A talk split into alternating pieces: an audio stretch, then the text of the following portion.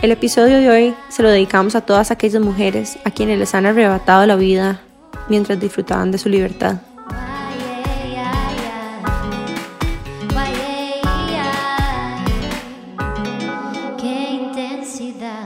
Hoy es un día muy especial para mí porque tenemos aquí a una amiga demasiado querida, Elaine Siman, que es una amiga que nuestra amistad ha florecido en el último año y medio, no sé si hace dos años, incluso fue esto ya. Como a, comienzos del 2019. Ajá. Y, y es parte de un grupo de amigas que para mí han cambiado la manera en la que yo navego la vida en realidad. Sí, o sea, es como un espacio y un apoyo tan, pero tan lindo y me siento tan agradecida de, de tenerlas. Em, bueno, y, y, hoy una de ellas me acompaña, siento yo un poco en representación de todas también. Te fijo que sí. Y bueno, hoy con Elaine vamos a hacer como un segundo episodio de ciclos de transformación, que hasta el momento ha sido el episodio favorito de todos. bueno, de todos, pero ha sido el... De muchas. De muchas, ajá. Así que estamos muy felices de estar por acá. Y nos gustaría empezar con el descubrimiento de la semana. Contanos cuál fue el tuyo. Tengo un descubrimiento de la semana como profundo y a la vez obvio. y el otro día estaba sentada, tuve la oportunidad de ir como al jardín de la casa de, una amistad, que literalmente lo llamamos así, por favor podemos ir a sentarnos a tu jardín. Y eh, entre los árboles me llegó un mensaje y fue muy especial y era acerca de lo especial. Como muchas veces en mi vida estoy esperando a que pase un momento especial, como por ejemplo, bueno, hay ritual de luna nueva, entonces toda esa semana me estoy preparando para que llegue ese momento especial. Y el mensaje que me daban los árboles era que lo más especial es la vida en sí, ¿verdad? Cada segundo, cada momento. Y realmente yo sé que suena obvio, pero me llegó al corazón. Y fue como, sí, la vida es demasiado especial. Cada segundo estar viva es lo más sagrado y lo más especial que tengo. Mm, Súper lindo. Nani, ¿el tuyo? Bueno, primero quiero conectar un poco con lo que dijo Elaine. Em, siento que hoy más que nunca estoy constantemente eh, con cosas que me están recordando de, de vivir el día muy estilo carpe diem. O sea, todos los días yo tiendo, a posponer cosas grandes. Puedo ser un poquito evasiva, entonces últimamente he estado como trayendo al presente muchas cosas que he querido abordar por mucho tiempo. Y conecto con esa energía como de la vida es ahora. Em, así que gracias por esa reflexión. Y mi descubrimiento es algo un poquito diferente, pero he estado experimentando muchísimo con la olla de cocimiento lento. Es lo máximo. O sea, el hecho como de que tengo que hacer... fryer. O sea, esos dos... Ya me pasó la época del air fryer. O sea, todavía la amo, pero en este momento estoy con la olla de cocimiento lento porque no tengo que ensuciar muchas cosas. no, y no hay que hacer nada, es como ponerlo ahí y ocurre magia, digamos. Ajá, fabuloso. Ayer em, hicimos de cena unos como unos sándwiches de pulled, como de pulled beef, ¿verdad? Que es carne mechada como con barbecue sauce y ay no, son demasiado ricos. Entonces, em, a mí me encanta trabajar con las manos y cocinar me hace sentirme como conectada conmigo misma. Y, y no sé, como que estoy reconectando mucho con cocinar y, y estoy fascinada probando diferentes recetas con la olla de cocimiento lenta y haciendo como caldos súper ricos que después uso para hervir la quinoa o por ejemplo como para hacer más sopas o usar de base, entonces estoy fascinada con eso. Me siento súper identificada con lo que decís y de hecho creo que muchas personas que nos escuchan también, porque siento como que esta cuarentena ha sido como una exploración de la cocina.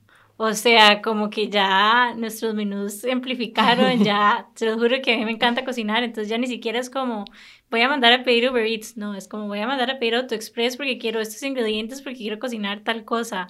O sea, ya cocinar es como no sé, ese momento feliz del día también.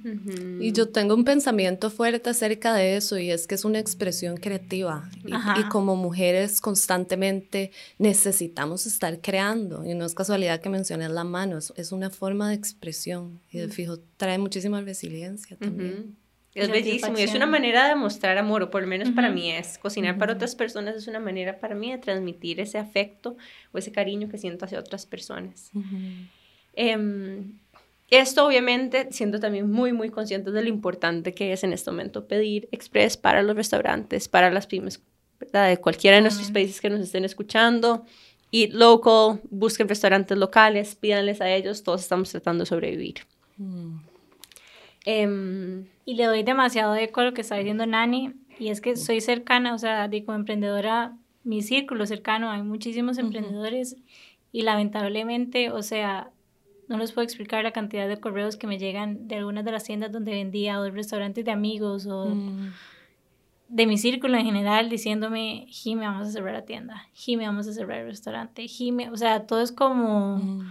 O sea, el struggle is real, digamos, y durante el inicio de la pandemia sí, sí sentí como muchísimo apoyo, como mucha conciencia respecto al apoyo a estos emprendimientos pero últimamente, por lo menos en redes sociales, siento como que se ha perdido un poco y más bien en este momento es cuando los emprendedores están sufriendo más. O sea, en este momento ya se, ya se agotó esa butaca de plata que los había estado salvando estos meses y ya literalmente es como las ventas que hagan, los ingresos que tengan son los que le van a permitir mantener su negocio y a las personas que tienen empleadas. Entonces, sí, me uno a la petición de Dani, si tienen la capacidad de, de apoyar, de verdad que les aseguro que lo van a agradecer muchísimo. Y bueno, mi descubrimiento de la semana, en realidad no es de esta semana, pero bueno, esta semana empecé.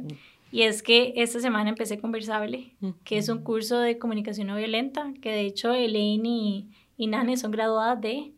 Así que ese es mi descubrimiento y me emociona demasiado. Mm. Me vas a seguir descubriendo. Total. Sí, así fue como nos conocimos nosotras. Bueno, yo sabía que vos existías. Sí. ¿Qué visa esto? Como uno sabe que a veces existe gente como que uno lo tiene o sea, yo te había visto en algún momento, no sé si porque tenemos amigas en común o algo así, pero no te conocía. No formalmente. No, pero, o sea, tampoco, tampoco eh, eh, compartíamos tanto círculo. Después nos dimos cuenta que compartíamos muchos círculos, pero andábamos como en, otros, en otras varas, en, en otro ride. Y, y es que, o sea, hacer un proceso con, o sea, de autoconocimiento en un grupo de personas, inevitablemente genera mucha conexión. Y aparte con herramientas para conectar. Una receta mágica. Sí, fue como así, cable a tierra, cable al corazón, todo el mundo súper conectado, fue súper lindo. Mm. De ahí salió este grupo de amigas que, del que hablaba al principio de, de la sesión. Mm. Y le me encantaría em, tal vez que nos contaras un poco y, a Jime también. O sea, ¿quién sos? Porque al principio yo decía, o sea, ¿cómo la presento? Sí, yo también me pregunté lo mismo, ¿cómo me presento? Yo me presentaría como una mujer en proceso de descubrirse y sanarse, autosanarse. Eh, especialmente, y creo que es muy especial que estoy haciendo este ejercicio de compartir un poco de mi historia porque, como les contaba ahora, he tenido la oportunidad de digerir mi historia. Y gracias, digamos, al privilegio que me sostiene y desde donde he podido vivir este tiempo de aislamiento, porque sí lo he aprovechado desde esa forma, porque por más de que viajamos o, o vamos a retiros espirituales o hacemos cursos como los que hablábamos ahora, siempre estamos haciendo algo. Y nunca en mi vida y lo puedo decir así, nunca en mi vida había tenido la oportunidad de masterizar el arte de estar y no hacer. Y creo que como mujeres contenedoras, porque somos, o sea, en nosotras hay un útero que contiene que donde se forma la vida y por ende la energía femenina es muy, claro, creativa y, y, también inspiradora y motivadora, pero contenedora, somos contenedores. Entonces, explorar mi vida y acomodar mi vida desde ahí ha sido muy hermoso, sigue pasando. A veces me estoy duchando y me llegan recuerdos del colegio y sé que no es casualidad que esos recuerdos se están asomando. Y me imagino que también muchas lo están viviendo desde sus casas.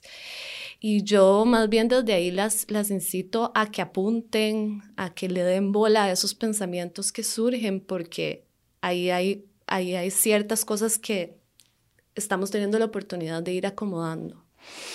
Y de pronto, ahora que mi trabajo se está enfocando mucho en sostener espacios para la autosanación, el autodescubrimiento, la autoaceptación, que es el primer paso, eh, me doy cuenta que me identifico muchísimo con el arquetipo del wounded healer, que es la sanadora herida.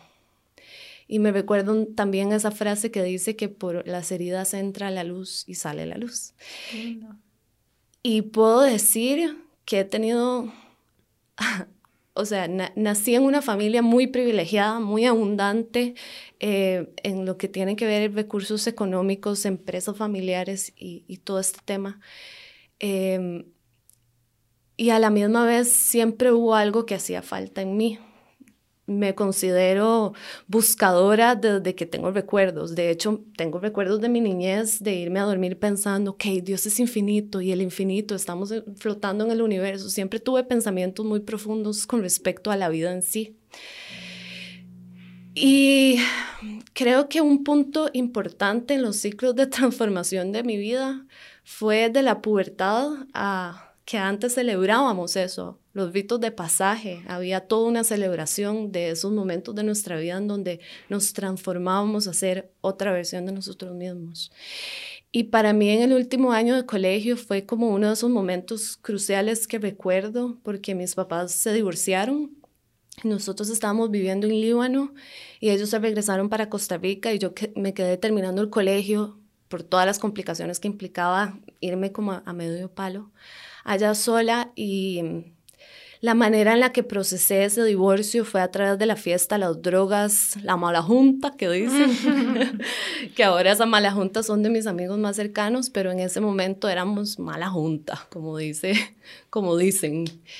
Y ahí comenzaron años de mucho sufrimiento, desde como mis 17, definitivamente como el mal manejo de emociones más sustancias que alteran todo nuestro nivel químico y neurológico, ¿verdad? Es una receta para el desastre y sufrí mucho. Eh, tuve, perdí muchas amistades, no me encontraba, no sabía quién era y eventualmente tomé la decisión de regresar aquí, que fue como ir al paraíso del alcohol y las drogas. y bueno, de ahí eh, llegué a un fondo, y en ese fondo me acuerdo, iba a cumplir 20 años y, me acuerdo pensar, esta no es la vida que quiero vivir, o sea, yo no vine a este mundo a sufrir, por más de que nos venden esa idea.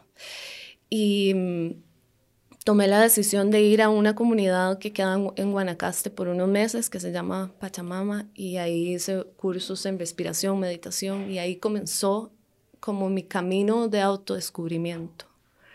Y hay ciertos momentos de esos 11 años atrás hasta este momento, que ya tengo 30, que me encantaría tocar ese tema también, em, he vivido distintas transiciones, ¿verdad? Y algo que compartía con Nani ayer es que me sorprende ahora darme cuenta porque a raíz de todo eso viví también eh, el proceso, digamos, de narcóticos anónimos, de desintoxicación, en donde em, mucho de lo que se habla es que cuando uno es adicto, va a ser adicto por siempre. Nunca te vas a poder tomar una cerveza porque siempre vas a querer tomarte todas las cervezas. Y ahora ver la relación que yo tengo con, con el alcohol y con las sustancias me, me hace como echarme flores, ¿verdad? Como decir, wow, he hecho todo este trabajo y puedo tener una relación saludable y me he demostrado a mí misma como que de cierta forma encontré la receta para sanar esa parte de mi vida. Y para mí la receta eh, va a ser siempre la misma y es ir hacia adentro y abrazar las sombras, ¿verdad? Que, que todo este arquetipo de las sombras del que, que nace de Jung, ¿verdad? es todo eso que nos avergüenza, todo eso que no nos gusta a nosotros mismos, tendemos a esconderlo y a reprimirlo. Y por eso se manifiesta de distintas formas que después nos hace sentir peor, más culpable, más avergonzado. Y, y sí, como que me, me, me he dado cuenta que a raíz de embrace mi oscuridad, he podido transformarla y que no hubiera, no hay otro camino para sanarse sin abrazar primero todas nuestras partes. Gracias por compartirnos eso, Nosotras, dentro de, los, dentro de nuestras conversaciones de ciclos de transformación, a donde definitivamente compartimos con vos que hay un montón de etapas, ¿verdad? Dentro de nuestras vidas y hay múltiples ciclos dentro de nuestras vidas. Hay, hay una capacidad que uno desarrolla para entrar en la oscuridad. Y para mí, ese ejercicio de envalentarse y buscar el coraje para volverse a ver uno mismo cuando, o, pillarse evadiendo entrar en esos lugares, es para mí, digamos, eh, eh, de lo que yo más admiro en las personas. Porque yo he tenido que mirar hacia adentro, yo he tenido que aceptar pérdidas para las cuales reconozco que yo jugué una parte importante de esa ruptura. ¿Entendés? O sea, es muy fácil siempre decir, bueno, es que esto me pasó a mí. O, ¿verdad? Me hicieron esto, fui víctima de esto, fui víctima de lo otro. Pero aceptar responsabilidad y reconocer nuestra responsabilidad también en detonar el inicio de los ciclos o el final de esos ciclos o todo lo que hacemos in between, también es muy bello porque nos conecta con nuestra humanidad imperfecta. Entonces, eh, te admiro mucho por también contar tu historia desde un lugar de tantísima responsabilidad, porque es como, bueno, esto no estaba funcionando y hice esto y después hice eso, pero también hice aquello y aquello estuvo muy bien, ¿verdad? Y, y es lindísimo poder abrazar simultáneamente nuestro, nuestras partes más oscuras y nuestras partes donde también nos sentimos orgullosas de nosotras mismas. Es demasiado, demasiado bonito y a mí me conecta demasiado con humanidad eso. Conecto muchísimo con lo que decís, que en un inicio todas estas transformaciones son súper dolorosas. O sea, son momentos en los que no nos queremos, o sea, no queremos estar ahí, la verdad es esa. Nos sentimos, o sea, los sentimientos no, no son lindos. Pero algo que me he dado cuenta es que conforme vamos pasando estas transformaciones y vamos siendo como más conscientes de esas transformaciones, como que existe como cierta adicción. No sé si a ustedes les pasa. O sea, como que eso es antes y después uno quiere más y más. Entonces quieres como tic-tic para ver qué es lo que hay. Y esa próxima transformación que va a venir y que va a cambiar tu mindset. O sea, como llegar y romper todas esas creencias que tenés. No todas, pero digamos, como irnos descubriendo y creo que eso hace, llega a ser que uno llegue a disfrutar el caos, o sea, que llegues como a tolerar esos malos sentimientos y más bien como que los, que los busques. No sé si a ustedes les pasa. Ah, adictas, este adictas, adictas al autodescubrimiento. Yo creo que es, o sea, cuando uno abre ese camino. Sí. Y ahí juega un rol importante también el arquetipo de la muerte, porque en esos ciclos de transformación, cuando pasamos de uno al otro, estamos dejando algo morir siempre. O sea, es como, me dejo morir para transformarme, porque no me puedo transformar sin morir, dejar morir esa versión. Y eso, eso es la, también el tema con la personalidad e identidad, quién creo yo que soy, pero la pregunta que yo siempre me hago es, ¿quién soy yo? Dejando a un lado mi personalidad, mi identidad, mi cuerpo, ¿quién, quién está ahí? ¿De dónde sale esta voz? ¿De, de dónde salen mis pensamientos, mis sueños. Y también... Ay, me encanta esto que decís porque incluso yo desde un punto de vista científico conecto con el ciclo de la vida como parte de algo biológico, o sea, innegable, ¿verdad? Todo tiene un ciclo y para que algo nuevo emerja, para que algo vuelva a nacer, tiene que haber algo que deja de ser. Y de la putrefacción también salen muchísimas cosas llenas, ricas en nutrientes que dan espacio y apertura a nueva vida. Entonces, hoy hablamos, siento que se está hablando mucho de la posibilidad de reinventarse, de renacer, de replantearse cosas, de reinventar los negocios, propuestas de valor, hacer pivoting, todo lo que quieras, desde arriba, arriba a nivel corporativo hasta a nivel personal. Estamos reflexionando acerca de quién queremos ser. La pandemia nos ha hecho ir hacia adentro, nos ha ofrecido la oportunidad de ir hacia adentro y de replantearnos cosas. Y parte de eso es identificar que para yo poder volver a construir algo, va a haber un duelo de algo anterior. Qué importante. Y siendo el duelo, ya que tocamos temas de comunicación no violenta, no violenta, la oportunidad de permitirme sentir todas esas emociones que categorizamos como negativas o dolorosas, permitirme sentir ese dolor. Y, y también ahora que te escucho, es que todas, de alguna manera u otra, sin darnos cuenta, lo celebramos. Inclusive, ¿cuántas veces hemos cortado el pelo teñido? Y, es, y, y eso marca un, un final y un comienzo.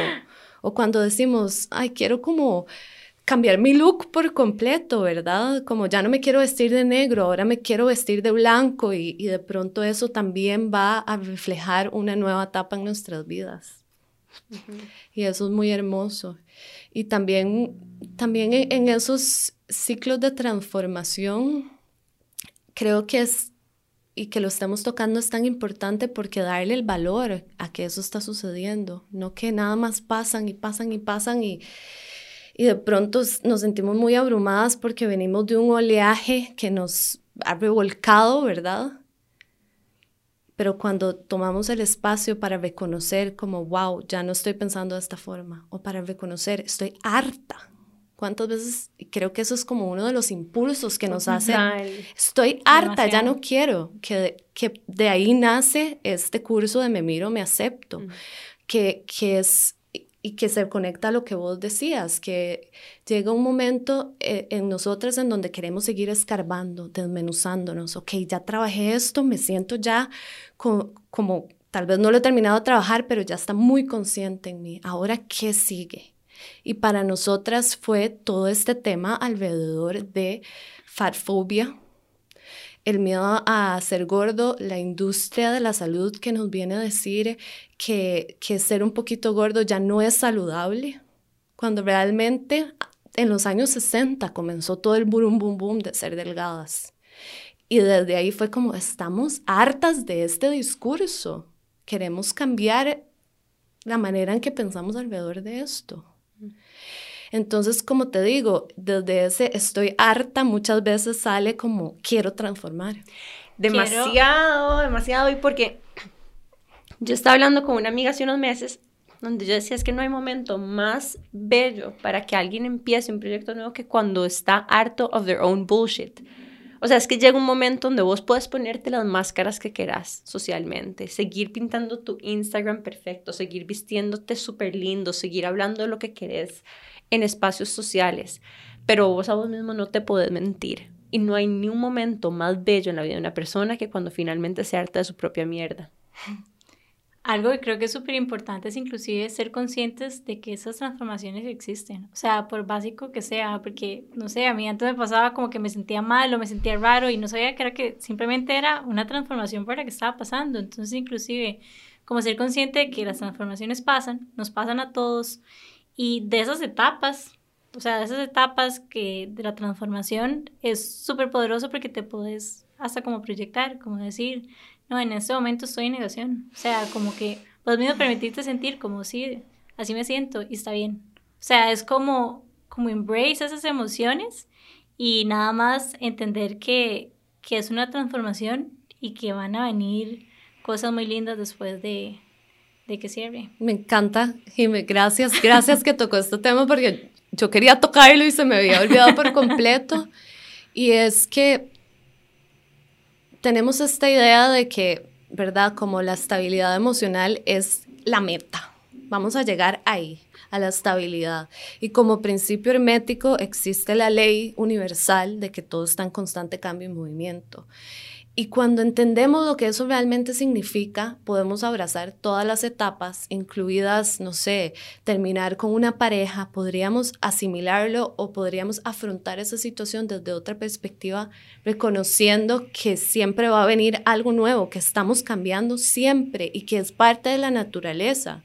Es como esperar a que el girasol que creció en el suelo se quede ahí por siempre, porque es muy lindo y lo amo y se ve muy lindo en el jardín, pero eventualmente va a cumplir su ciclo, se va a morir, tal vez va a tirar semillas y van a crecer otros cinco girasoles, pero y para mí la iluminación o lo que llamamos iluminación está ahí, en, en también tener los recursos, las herramientas para encontrar la resiliencia, para volver a levantarme, para volver a crear no...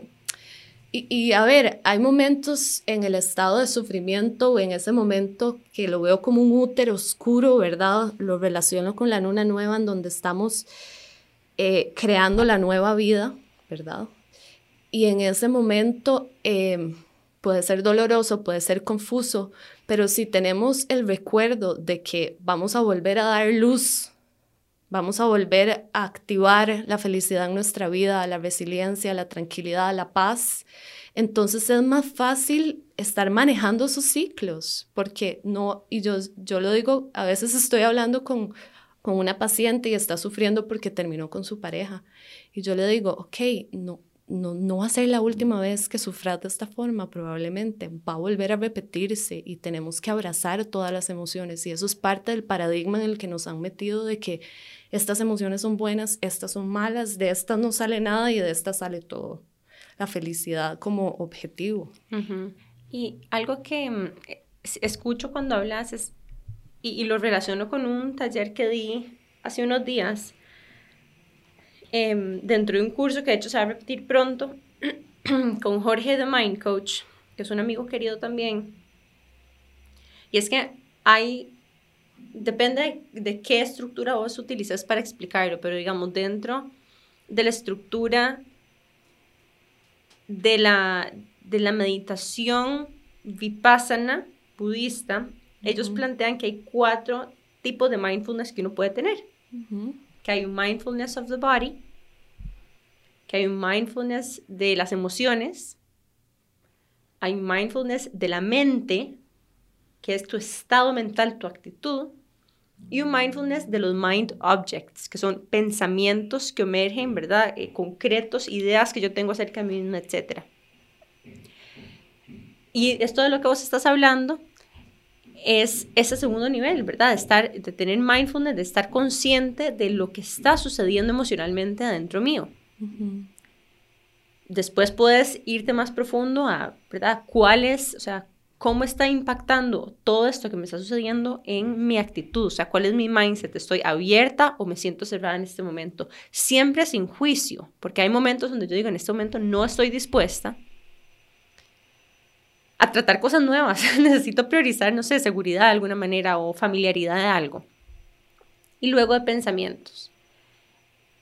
Pero yo creo que algo de lo que también hablaba con Elaine es todo empieza por mindfulness del cuerpo.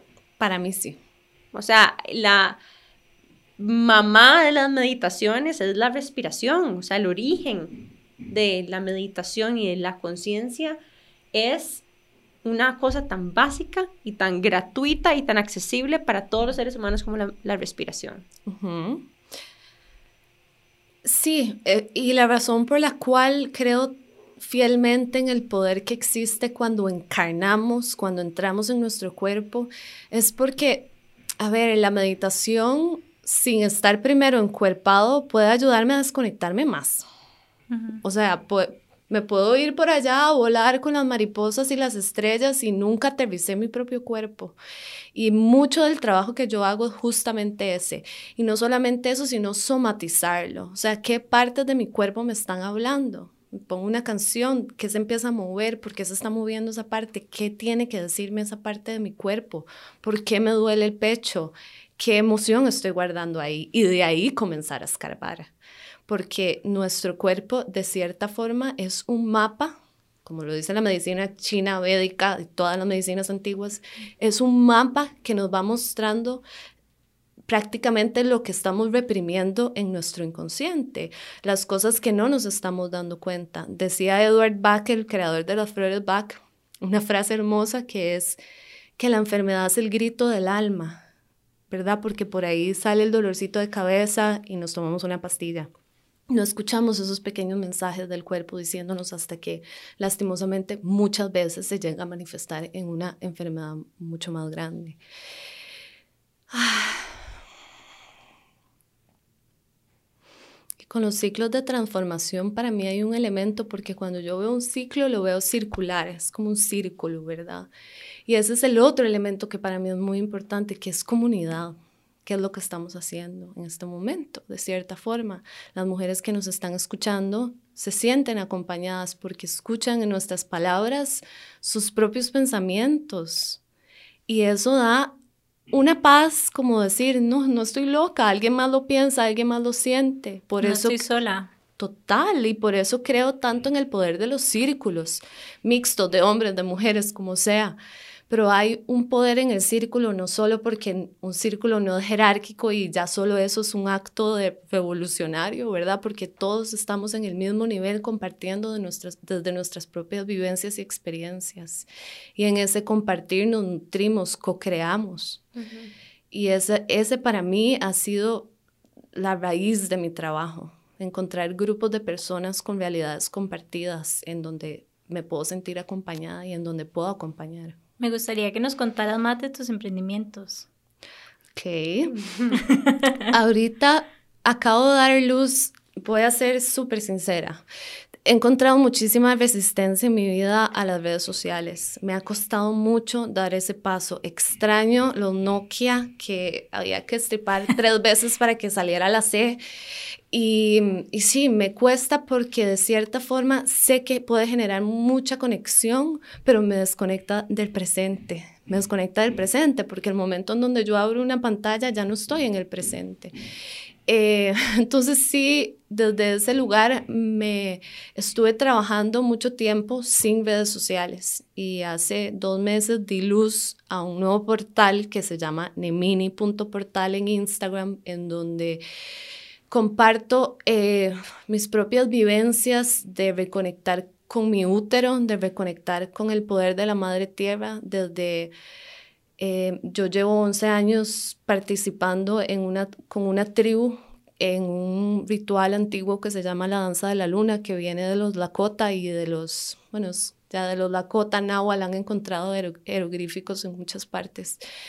Y eso me enseñó el poder del círculo somos 200 mujeres las que danzamos y eso me enseñó el poder que existe en espejearnos también, porque inclusive cuando alguien dice algo y no me gustó lo que dijo, vuelvo a ver hacia adentro por qué no me gustó lo que dijo, por qué me causó tanta resistencia, porque estoy enojada con esta persona. Entonces, esa magia del espejo. Y, y mi sueño es compartir espacios así en la naturaleza entonces he estado sosteniendo círculos de mujeres en las lunas nuevas, ahora son virtuales. Y mucho del trabajo que hacemos es ese, el de reconectar con nuestro cuerpo, con nuestro útero, entablar una conversación con nuestro útero, que ya eso es todo otro tema, ¿verdad? Reconectar con nuestra ciclicidad, reconocernos en los ciclos de la luna, porque nos marcan nuestros ciclos, nuestras propias mareas son marcadas por la luna. Yo quisiera ahí hacer una pequeña intervención y, y, esto, y rescatar en este momento algo que estás diciendo que es súper valioso, y es que, en primer lugar, las mujeres somos cíclicas y se siente muy orgánico y muy natural. O sea, este ride, ¿verdad? Esta montaña de rusa de emociones, puesto que la vivimos constantemente. ¿Qué tan conscientes y qué tan conectadas estamos con eso es otra moneda de 100 pesos, ¿verdad? Pero precisamente lo que quiero traer es la, traer a la mesa el hecho de que los ciclos de transformación no tienen que ser cosas gigantescas que te pasan necesariamente en tu vida. Hay un montón de ciclos pequeños constantemente por los que vamos viviendo. Y las mujeres muchísimo más. ¿Verdad? Yo me doy cuenta, y no sé si en otros momentos he hablado de esto, donde yo tomo decisiones de maneras diferentes según cómo estoy a nivel hormonal. Y la perspectiva, o sea, me cambia mi perspectiva, cambia mi visión de las cosas. En algunos momentos me siento muchísimo más dramática, ¿verdad? Y como intensa y, se siente real. Y hay otros momentos a donde me siento un poco más como que quiero retraerme a, un nidito, como a un cocoon, ¿verdad? A, un lugar seguro. Y esto constantemente, ¿verdad? Y, además sumarle a eso dolor físico, ¿verdad? De las contracciones que hace tu útero en diferentes momentos de tu menstruación. Y por mucho tiempo yo tomé eh, anticonceptivos orales precisamente para abordar mm. temas de acné, de dolor, em, de síndrome premenstrual, que, o sea, ni siquiera sé cómo empezar a describir eso porque no significa lo mismo para las personas y además no es algo malo, ¿verdad? O sea, es simplemente como una serie de cosas que se manifiestan diferente para cada mujer. Y, y entonces hay, una, hay un mensaje muy importante para mí de también no juzgarme por cambiar de opinión, sino que darme el permiso de decir, si la semana pasada pensaba de esta manera, hoy mi visión es distinta, hoy veo esto y esto es lo que quiero. Porque siento que al mismo tiempo hay como tanto juicio alrededor de que, ah, es que hoy está pensando así porque seguro está pasando por esto, como una manera de desacreditar lo que vos estás diciendo en el momento presente. Entonces, también quiero como, ¿verdad?, demistificar todo esto en el sentido como de que todos los, todo es real.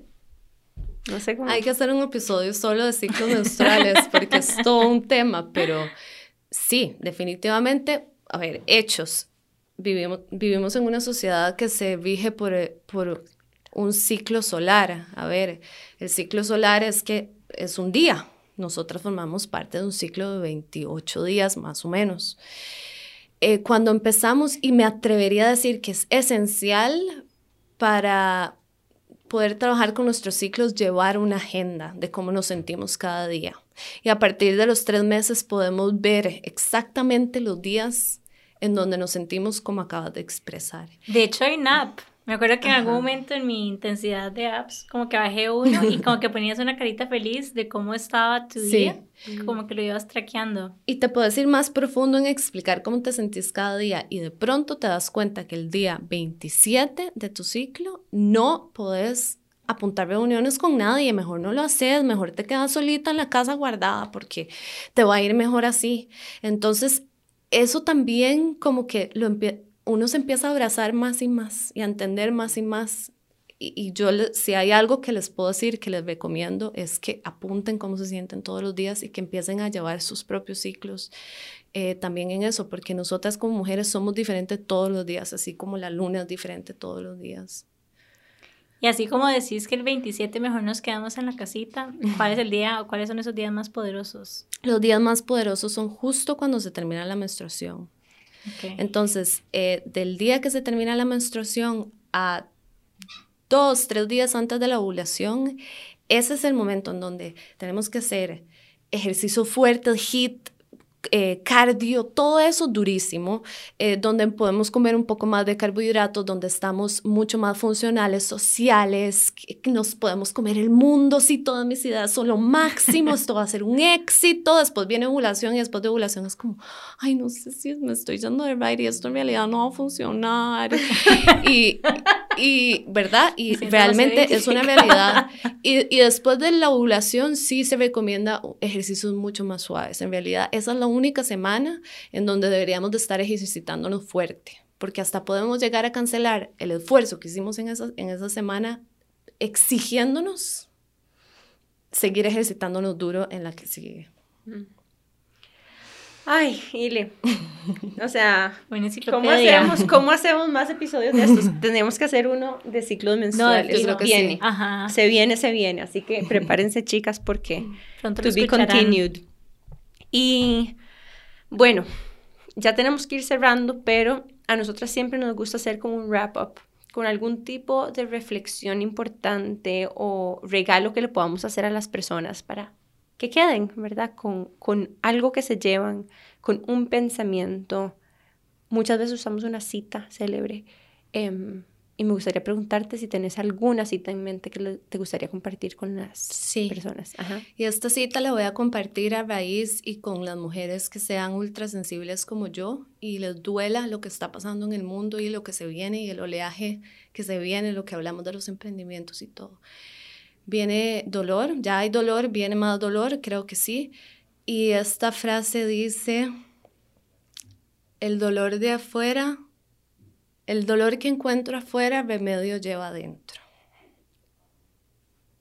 Demasiado. Muchas gracias. Mm.